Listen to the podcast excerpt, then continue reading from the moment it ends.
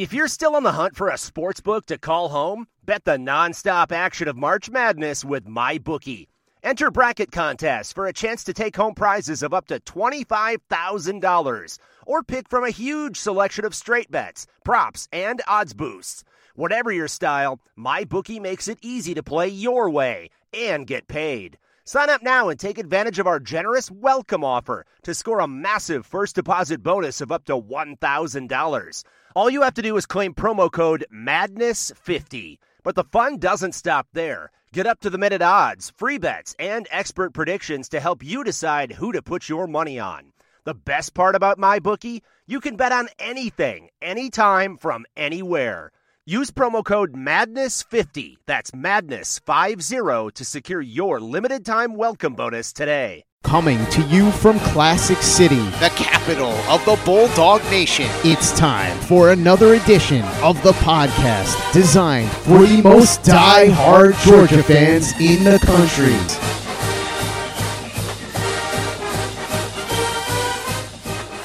What's up, guys? Welcome back to another edition of the Glory UGA podcast. I am your host, Tyler, and after an action packed week last week with a lot of different things going down, obviously the Jamie Newman news catching all the headlines, we are back to our regularly scheduled programming this week. And today I am previewing the Kentucky Wildcats as part of our Scouting the Enemy series. We've already knocked out Alabama, Auburn, Missouri, and Tennessee, but today we are setting our sights on Mark Stoops' surging Kentucky Wildcats program. So we'll have a lot of fun with that. But first, before we get into that, if you enjoy the Glory UGA podcast, I want to quickly encourage you to show that support for the show by giving us a five star rating and review on Apple Podcasts. That is a huge, huge help as we continue to try to bring you our kind of unique brand of Georgia sports content. And if you listen to our podcast on a platform other than Apple Podcasts, seriously, guys, just helping us spread the word about the show to friends, to family, or even just on social media, that is a big deal too. That's also a huge help. Last month was actually our best month of the year so far in terms of overall listens. It actually beat out the month of July, which was our high point to that point in the year. So, thank you for all of that, guys. We really sincerely do appreciate all the support. And I also want to quickly remind you guys about the bold predictions episode that we will be running later on this week. The way it works is pretty simple, guys. Just send us any and all bold predictions you have for this 2020 season. Obviously, they can be Georgia specific, it could be about players or records or wins, losses, whatever your bold prediction might be, breakout players, anything like that. But it can also be a little broader than that. It can be SEC wide, it can be college football wide, at least those conferences that are playing. But send us all your bold predictions, and Curtis and I will discuss those on our next episode later on this week. We do this. We uh, well, we've done this the past couple of years. And we've always had a lot of fun with it, and we look forward to doing that again here in a couple of days. So send those into us on Twitter at glory underscore UGA. You can just tweet it to us, or you can DM us, whatever works for you. You can also email us at gloryugapodcast at gmail.com. So get those in here over the next couple of days, and we will cover them later on this week. But okay, today we are talking some Kentucky football. And look, guys, I know that when you hear Kentucky football, most of you are still like, eh, yeah, whatever, but it's Kentucky, right? And I get that on some level because that is what they have, for the most part, traditionally been as a football program. But man, head coach Mark Stoops has done such a fantastic job since taking over that program, like kind of without anyone really knowing it they are quietly in the midst of arguably the best four year run in program history. They've won 32 games over the past four years under Mark Stoops, which is the best four year stretch for Kentucky football from a wins perspective since Bear Bryant won 33 games between 1948 and 1951. Yeah, I know they play an extra game or so right now than we did back maybe in the in the 60s, 70s, and I, I, even in the the late 90s, early 2000s, we're only playing 11 game regular season. So I get that, sure. But the fact is, by the numbers, Mark Stoops has led this Kentucky football program to more wins over the past four years than any coach since Bear Bryant in the late 40s, early 1950s. And I actually, even even though yeah, sure they might play an extra game or so these days, I would argue in some ways it's much more impressive in today's SEC to to win those games because it's just a far more competitive conference than it was in the early 1950s. There are just more teams that are good, more teams that can beat you if you don't bring your A game any given week. More teams with resources than ever before due to the, the inflated conference TV contracts, all the money flowing into the game right now. And look, I'm not saying Mark Stoops is Nick Saban or Kirby Smart. He's not. But I would take him. I really, I, have been thinking about this. I think I would. I think I'm ready. I'm ready to say this. I think I would take Mark Stoops over any other coach in the conference besides those two, besides Nick Saban and Kirby Smart. And I know I'm saying I would take him over two national championship winning coaches and Ed Orgeron and Jimbo Fisher at Texas A&M. But Jimbo Fisher, he's and he's a really good coach. He's a really good offensive coach, but he also comes with uh, some. I don't know if it's fair to say baggage but he left Florida State in a really, really bad spot, and that's kind of always I've kind of I don't want to say I've held that against him, but it's something I've always kind of kind of kept in the back of my mind when talking about Jimbo Fisher. Yeah, great coach, but man, like he certainly left that Florida State program in a bad way. I mean, there's a reason why he left there. Yeah, they offered him a lot of money at Texas A&M, but also Florida State was already trending down his last couple years there. He kind of saw the writing on the wall, and he just got out of town. That was really on him more than anyone else. And then Coach O did a great job last year uh, it really, I, I got to give him credit for opening up the offense and bringing in Joe Brady and really kind of revolutionizing what they do offensively. But he also benefit from having Joe Burrow and just a lot of talented players on that roster. And yeah, you know, Coach O went out and recruited those players. That's a big part of being a head coach in this conference. I always hate it when people hold that against Kirby Smart, like, oh, like, oh yeah, he's just a recruiter. Like that's some mark against him. No, that's a huge part of the job of being a head football coach at the college level. So that's something that he, he does really, really well. But as an overall coach, yes, he had that one great year. But I still, honestly, I think if you give Mark Stoops the talent that Ed O had to work with last year, I think Stoops probably wins a national championship too. And I think if he had the LSU brain to work with, I think he might be able to recruit. Maybe not quite at Coach O's level, because Coach O is a he's an elite national recruiter. He has been for a long time. But I think he get a lot of talent there at LSU. So look, I I, know that's certainly open to interpretation, and a lot of you might disagree with me there, but I think he is as good of a coach, Mark Stoops, as any coach in the league outside of Nick Saban and Kirby Smart. I, I really absolutely do believe that what he has done in elevating and stabilizing that program is truly remarkable. And last year might have been one of the single best coaching jobs I have seen in a long time. And I realize some of you might not follow Kentucky all that closely, and I can't really fault you for that. So let me kind of recap how that season went for them real quick here. So their starting quarterback, Terry Wilson, he was their starter pretty much the entire way in 2018 when they had that 10 win season. He comes back and they were expecting bigger things out of him. But he goes down to a season ending injury in week two. I believe it was his patella tendon that he tore there, which is a tough injury in the knee. Then they proceed to lose their next three games after Wilson goes down to open 0 3 in conference. Then their backup quarterback, Sawyer Smith, he gets knocked out in the final game of that three game stretch. So they have to move, after that happens, they have to move their number one wide receiver to quarterback, Lynn Bowden, for the final eight games of the season. And I kind of just gave up on them at that point. Like when I saw Bowden be moved from wide receiver to quarterback, I was like, dude, I know he's a super talented guy, highly athletic, but yeah, you, you want to maybe get the ball in the in the hands of your best playmaker, but that also means you're taking your best wide receiver off the field and putting him at quarterback. So I had some serious questions about that. I mean, how was that team going to recover from that start 0 3 in conference with a wide receiver playing quarterback? But I was wrong. I, I'm man enough to admit it. I was wrong.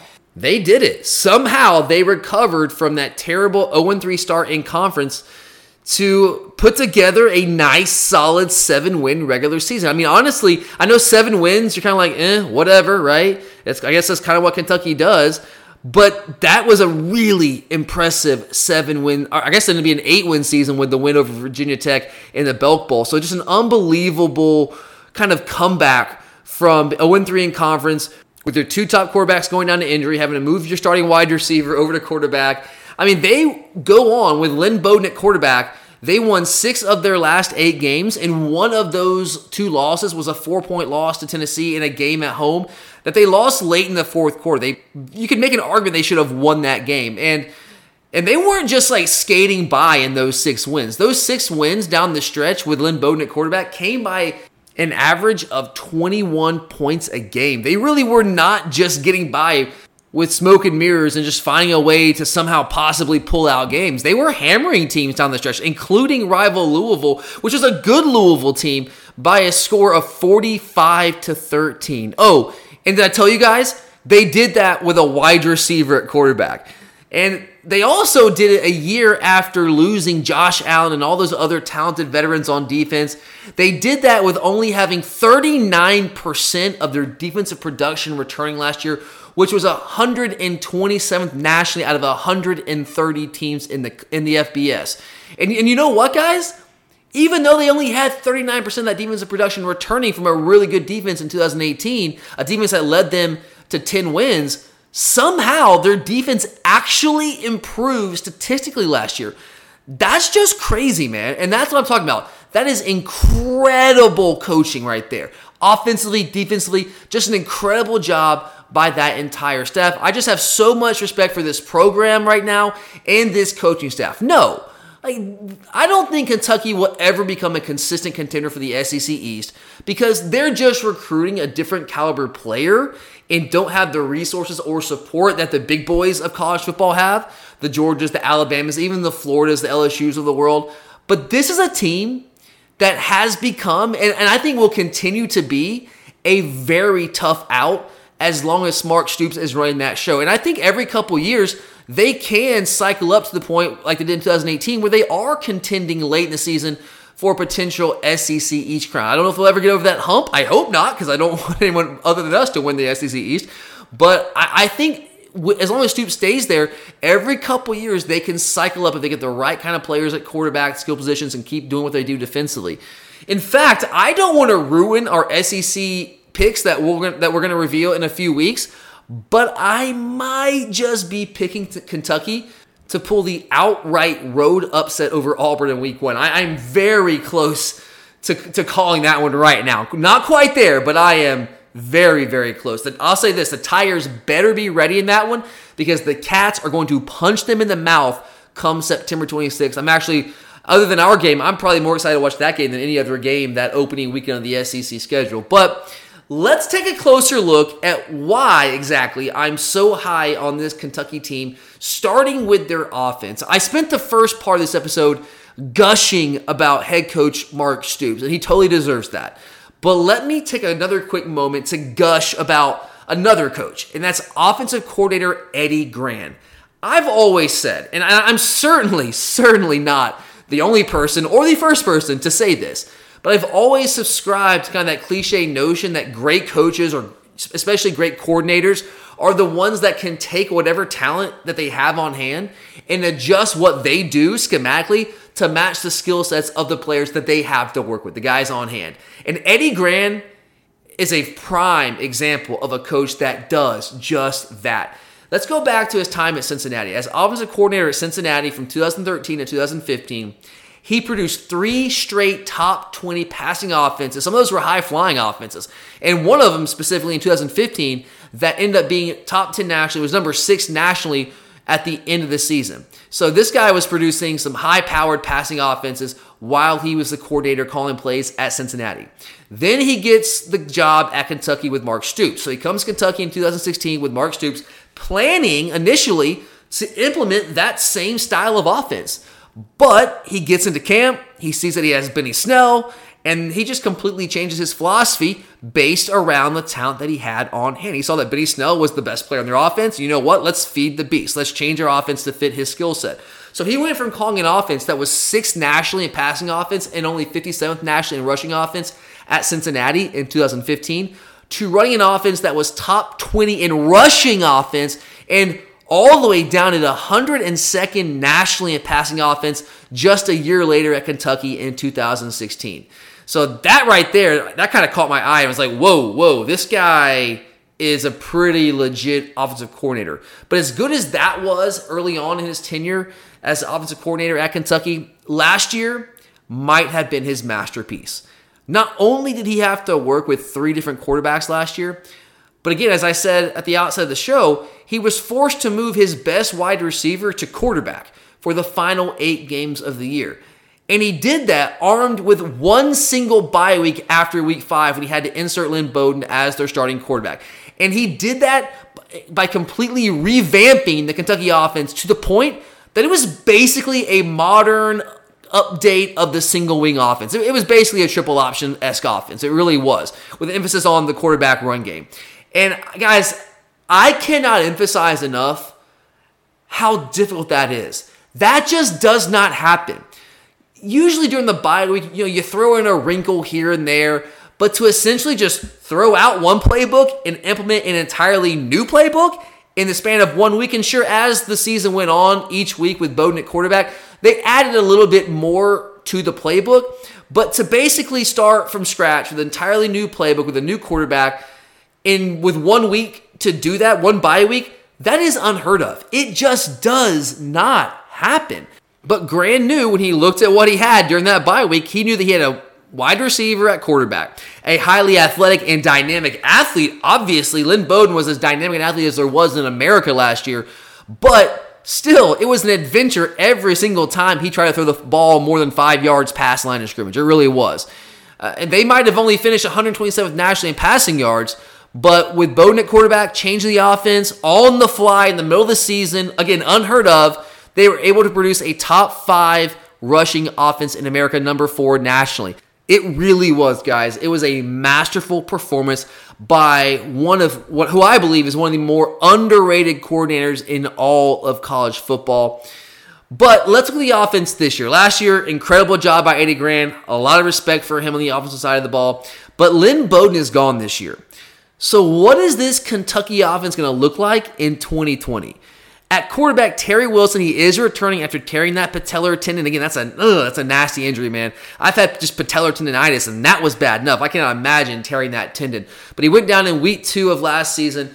But this year, he has some very serious competition for the job in the form of Auburn transfer Joey Gatewood. I don't think you can just assume that Terry Wilson is going to get this job. Now, that comes with a caveat because as of the time of this recording, the NCAA has still not made a ruling on Joey Gatewood's waiver for immediate eligibility after the transfer from Auburn. So that does, uh, you know, got to be honest here, that obscures things a little bit when it comes to the quarterback battle. But Gatewood is a talented guy. He's a former top 50 national recruit, according to 247 Composite. He just ran up against a, a highly hyped legacy recruit at Auburn last year. And, uh, you know, really, as far as I'm concerned, I don't really think he had ever had much of a chance in that competition with Bo Nix for a, a lot of different reasons. I, I, I think that was going to be Nix's job almost no matter what, unless he was a complete disaster, and he wasn't a complete disaster. So he was going to get that job. But if you look at Gatewood, he is a big, physical, and athletic quarterback. Six foot five, 235 pounds at that size with his athleticism. He does have some serious Cam Newton vibes when you watch him play. Now, no, I am not saying he's Cam Newton. He's not quite a Cam level athlete, but he is very similar in stature, and he's also a very good athlete. Not quite a Cam Newton level athlete, maybe not quite as as strong as Cam Newton right now, but the stature is there, the size is there, and he also is a very good athlete to go along with that. In fact, I would say, and look, Terry Wilson's a good athlete in his own right, he really is. But in my opinion, I think that Gatewood is undoubtedly the physically superior player when you're comparing him and Terry Wilson. But he doesn't have the experience that Terry Wilson does. Wilson does have that edge on him. But you know, Gatewood is more of a dynamic runner, and he, I'm very interested to see what they do with the quarterback run game elements that they implemented last year. The thing is, they don't have to research those plays. They're already in the playbook. They already have experience running those, and I'm curious to see if they still keep some of those plays around to use with Gatewood if he does indeed end up getting his eligibility. And, and, honestly, it's a shame that they haven't ruled on this yet. I mean, look, I'm really glad that we got JT Daniels cleared within about a, a month, month and a half of him applying for that waiver. But I mean, what what is the holdup here? I mean, I'm sure there's things going on that I don't know about, but it's kind of just ridiculous at this point. We're a couple of weeks away from the season. He's applied for that waiver a while ago, and he still hasn't heard anything. It, it kind of reminds me, in some ways, of what Missouri went through last year. They applied for uh, that appeal to their bowl ban at the beginning of last year. And it wasn't until the uh, week I guess the last week of the year, going into that that season finale against Arkansas, they finally heard back that oh yeah, your appeal has been denied. So uh, there's just no rhyme or reason with, with what the NCAA does. But if Gatewood does end up getting his waiver approved, it's going to be a very serious battle. But at this point, when you're getting so close to the season right now, at some point you're going to have to make a decision on who's going to get the majority of the reps for the ones. And you're, I think they're reaching that point here pretty quickly. And uh, if, he, if they don't hear back from NCAA, at some point you're going to have to just say Terry Wilson is going to get the majority of the snaps of the ones in practice until they get some sort of clarity from the NCAA in terms of Gatewood's eligibility status. So right now, I think it's probably the safer bet is to say it's going to be Terry Wilson, just with the uncertainty around Gatewood's status right now with his eligibility. But if he again, if he gets that eligibility uh, granted, I think Gatewood's going to be a major, major contender for this quarterback job. But right now, we're just we're gonna say it's gonna be Wilson based off what we know at this time. And I don't think he's quite as dynamic of a runner as Gatewood, but, but this is a guy that can run the football too. He's also a very athletic in his own right. If you remember back, he was an Oregon transfer and he's, he was their starter most of the year in 2018 when they made that run to a 10 win season. And in that in that season, he was a very efficient, but not really a dynamic starter but he was a he was a young quarterback at that time, and Benny Snell was also on the team still. He was a senior year, so it kind of just made sense for Eddie Gran to structure that offense around Snell and kind of just have Wilson do enough to keep defenses honest, which is exactly what he did in 2018. Terry Wilson completed 67% of his passes for a little under 2,000 yards, 1,889 yards, only seven yards an attempt, 11 touchdowns, eight interceptions. Obviously, not dynamic numbers, but he didn't kill his team either. He did just enough with Benny Snell at quarterback and also with his own legs. He did just enough with the passing game to keep defenses honest and give them a chance to get to 10 plus wins in 2018.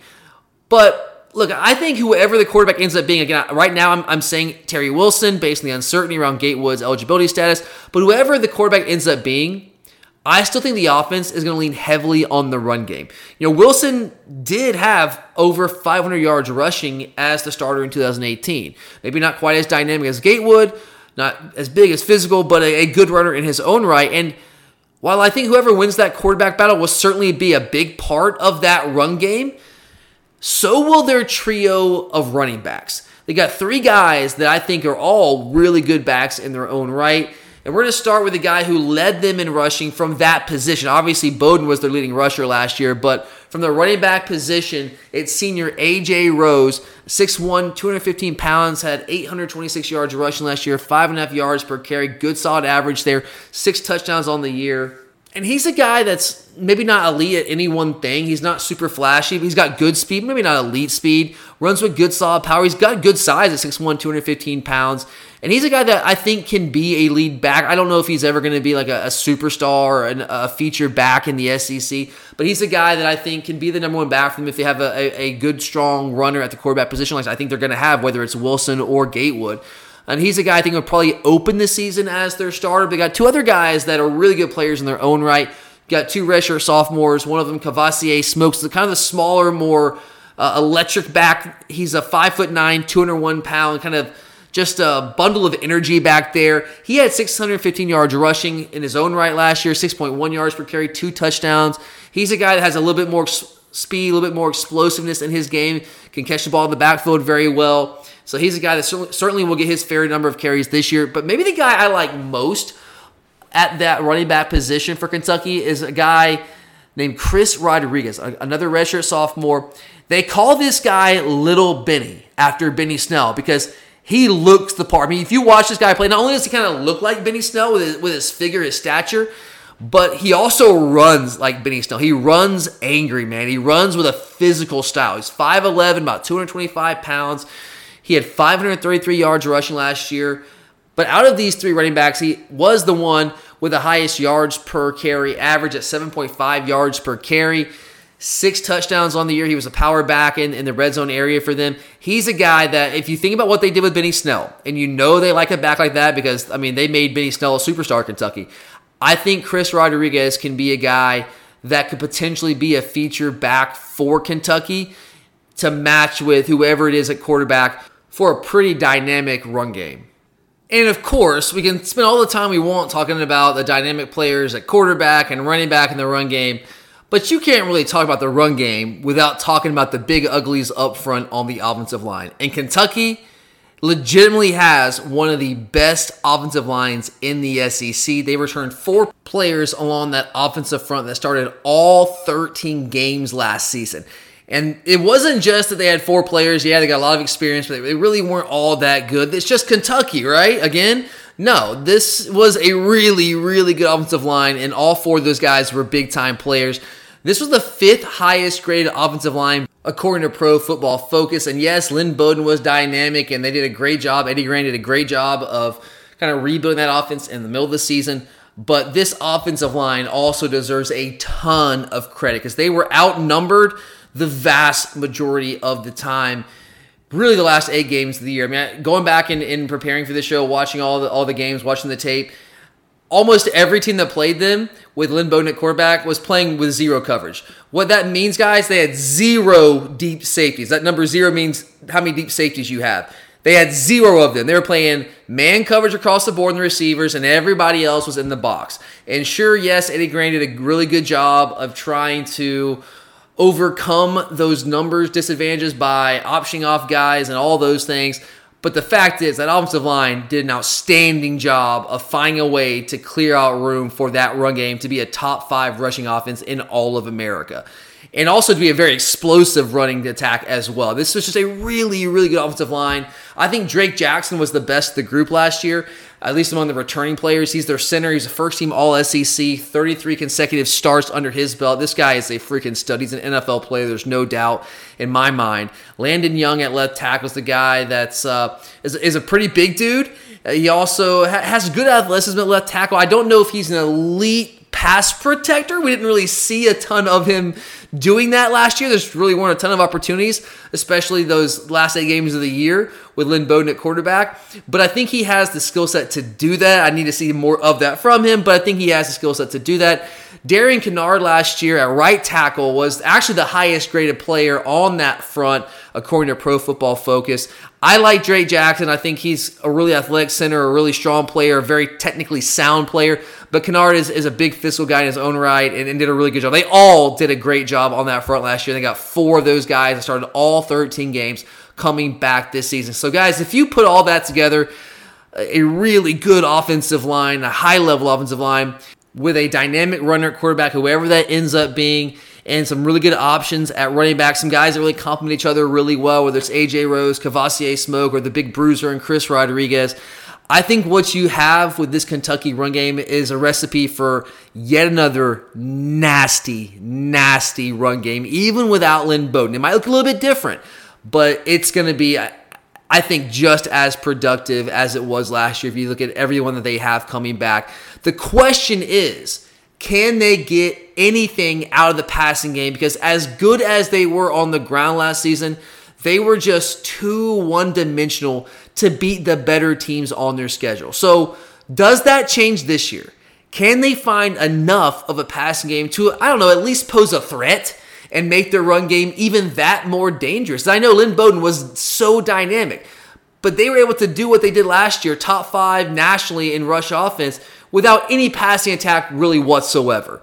So I, I, believe if they can just add a little bit of a threat, it, even though they might not have a, a, a, guy as dynamic as Lynn Bowden back there, they still have a chance to be just as productive potentially because they're going to force defenses to play different coverages and give them different looks. They can't just sit there and play zero coverage all game long to stop that run game if you have a quarterback that can at least complete a couple of passes down the field if you just give them man on man opportunities with no safety up whatsoever anywhere on the field. If you look at last year, they completed guys, this is crazy. This is this is like Army Navy type stuff. They completed a grand total of 38 passes over the last 8 games of the season. That's under 5 completions a game for more than half the season with Lynn Bowden at quarterback. And they still won six out of those eight games, almost seven of eight, kind of just blowing that game late against Tennessee at home. So, like, it's really hard to say honestly when I'm looking at these receivers in this passing game, what are they going to be like this year? Sure, if it's Terry Wilson, I, I, have a pretty good concept of what he is as a quarterback, but how much has he grown? We really don't know that right now. What kind of quarterback is he going to be coming off the patellar tendon injury? Is he going to be as dynamic a runner? We don't know all those things. And with the receivers, it's just really hard to tell because they, again, completed 38 passes over the last eight games of the season last year. I can tell you that Josh Ali is their most experienced and productive returning option. He's a senior. He caught 23 passes for 233 yards last year, but has under 400 total yards receiving his entire career. And that is, guys, honestly, their most experienced and productive returning option. He's a guy. He's got. You know, he's he's a good-looking athlete. Six about six foot tall. 195, 200 pounds. He moves really well. He's a fluid athlete, good speed. But again, I, I can't tell you much about his ball skills. I can't tell you much about his route running because I just really didn't see it last year when you go back and you watch that tape trying to prepare for an episode like this. But he's a good looking athlete. I think he's got at least the physical tools to be a pretty good receiver in the SEC. Justin Rigg is a guy at tight end that I think can make some plays. He's a big dude at tight end, 6'6, 263, fits their system well. They want to have those guys that can be really strong inline blockers, but also go out there and catch some passes as well. And I think Justin Rigg can fit that mold. Bryce Oliver is the only other guy, receiver that's returning that had over 100 yards receiving last year, and he's a redshirt sophomore. He's a little bit of a thicker type receiver, 6'1, about 215 pounds, thicker, a little bit more physical, really good blocker on the perimeter as well. All the receivers actually do a really good job of blocking on the perimeter, so I want to give them credit for that. I mean, they can't have as dynamic of a run game as they do and hit, hit as many explosive plays in the run game as they did last year without having some receivers that really buy into blocking like our receivers have done for a long time. So I want to give them credit there. But again, just in terms of what they can do actually catching the football, it's hard to say, guys. I wish I had more information for you, but I could tell you about the guys that were on that 2018 team. But most of those guys are gone. Ali was on the team. He only had a little over 100 yards receiving in that year. He wasn't a major factor that season. So we'll see. Uh, hopefully, in week one, we'll find out a little bit more about this team when they face Auburn and Jordan Hare. But right now, it, it's kind of, it, to me, it's a mystery of what they might be with their passing game. But guys, make no mistake about it. This Kentucky team, offensively, and really as an entire team, they're going to be kind of a throwback team this year. This is going to be a team built on a strong run game and a tough, physical, productive defense. So let's get to that defense here to close things out. And guys, yes, here here I am. I'm gonna I'm gonna gush about Mark Stoops again. I was just so impressed by the job that Mark Stoops did with a very young and inexperienced defense last season. Guys, they were really good on defense in 2018. They took a major step forward. It was their first truly, I think you can say, borderline elite defense under Mark Stoops. They lost so much of that talent and that production off that 2018 defense that led them to 10 wins that I thought they were in, in line for a pretty significant drop off defensively last season, even with Mark Stoops really kind of running that show. Uh, and kind of just to give you some some numbers here, it didn't work out that way. They ended the season in 2018 23rd nationally in total defense, giving up 337 yards a game. Really, really good. They're much better in the scoring defense as well. But last year, they actually improved their total defensive numbers, going all the way up to 20th nationally, giving up only 322 yards a game.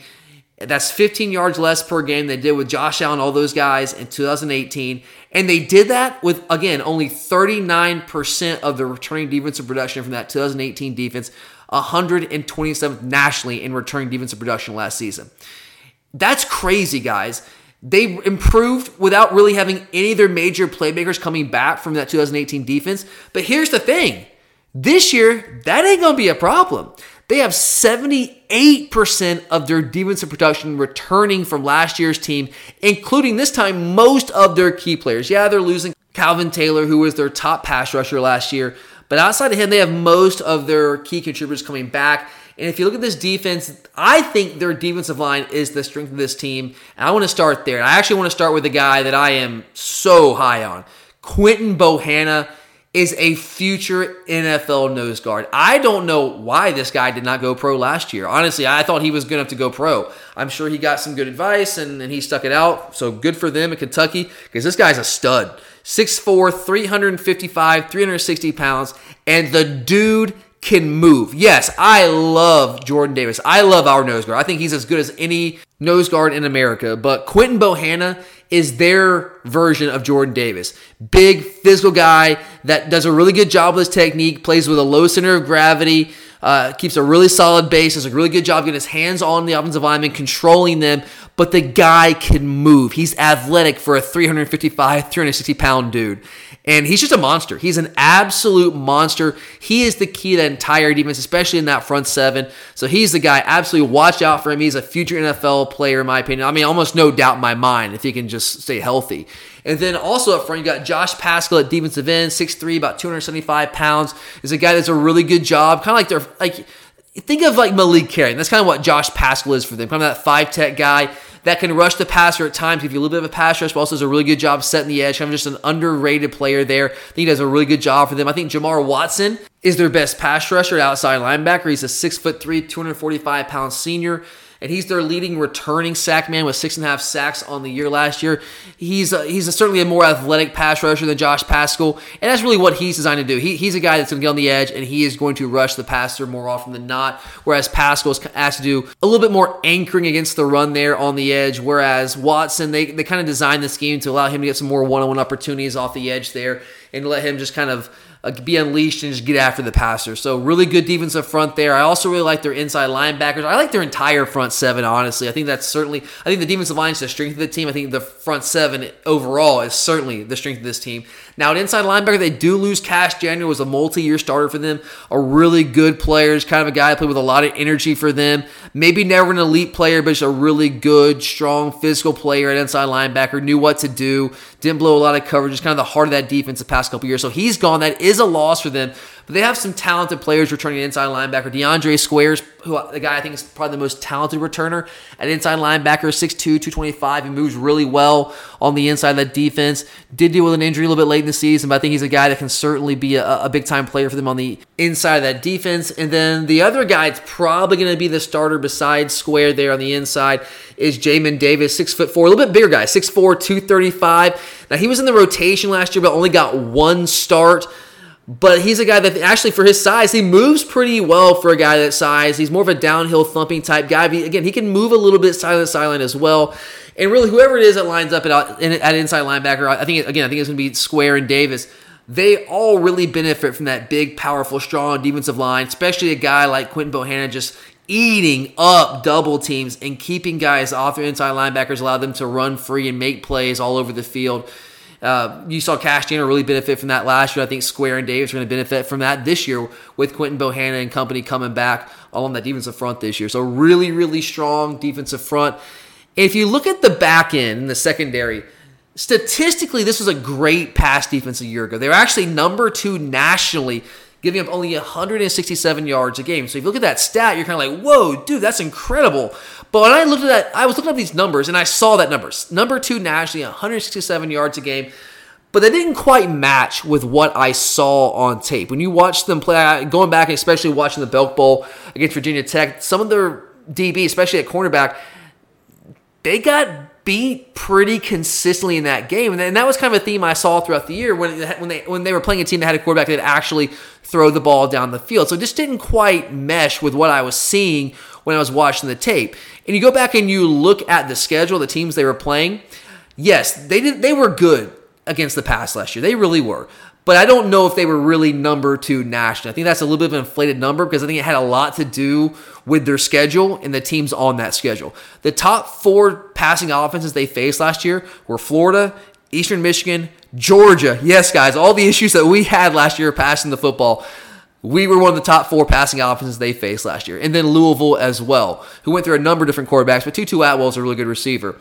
And two of those four best passing offenses that they faced last year, Florida and Eastern Michigan, both went for over 300 yards passing against them. And guys, the first half of that game, Florida played Kentucky with Felipe Franks at quarterback. Kyle Trask did not come in until the second half of that game when Felipe Franks went down. So Trask didn't even play for that entire game.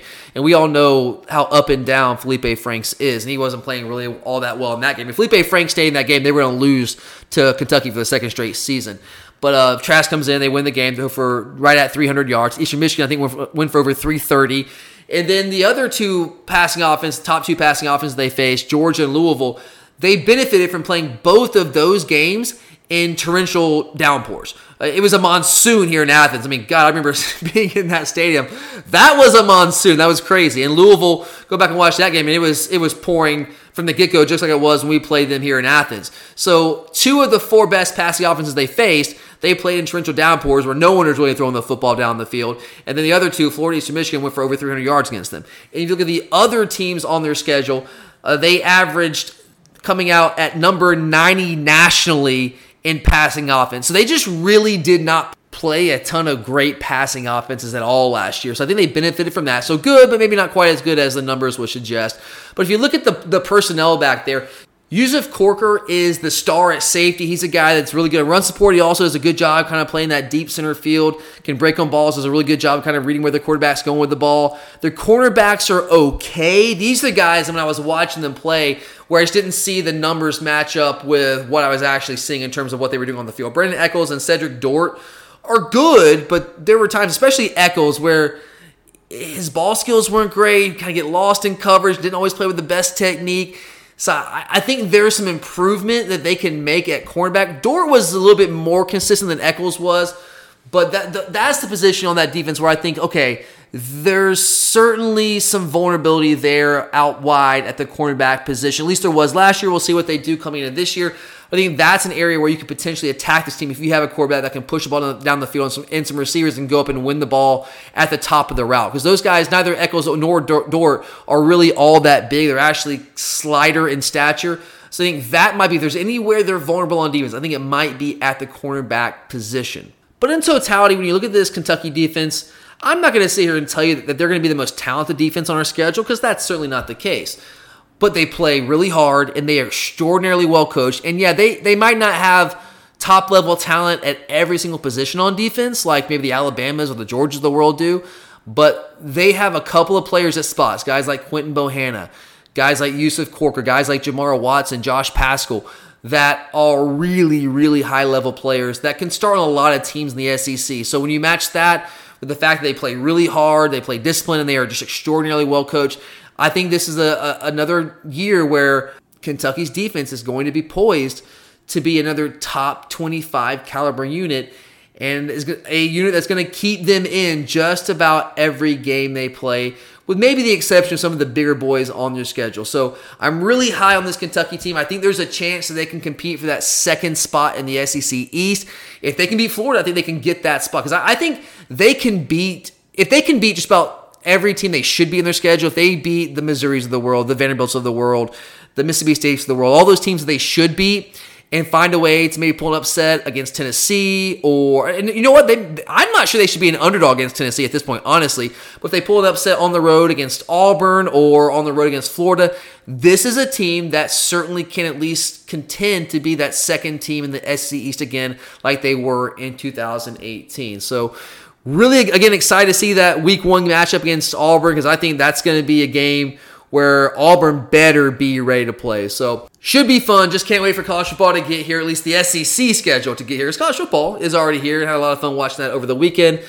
But that does it for me here today on the Glory UGA podcast. I really appreciate you guys listening to the show today. Curtis will be back with me for the next episode this week when we are doing our bowl predictions. And again, guys, that's on you. We need you guys to send us all your bowl predictions. You can send them to us on Twitter at glory underscore UGA. You can email them to us, gloryugapodcast at gmail.com, and we will feature those on our next episode. So that should be a lot of fun. We're also going to try to come back later this week with our Florida edition of the Sky and the Enemy series, which I know is probably one you guys have been waiting on for a while here. So we will have that for you guys as well. But thanks for listening, guys. I'm Tyler, and as always, go dogs.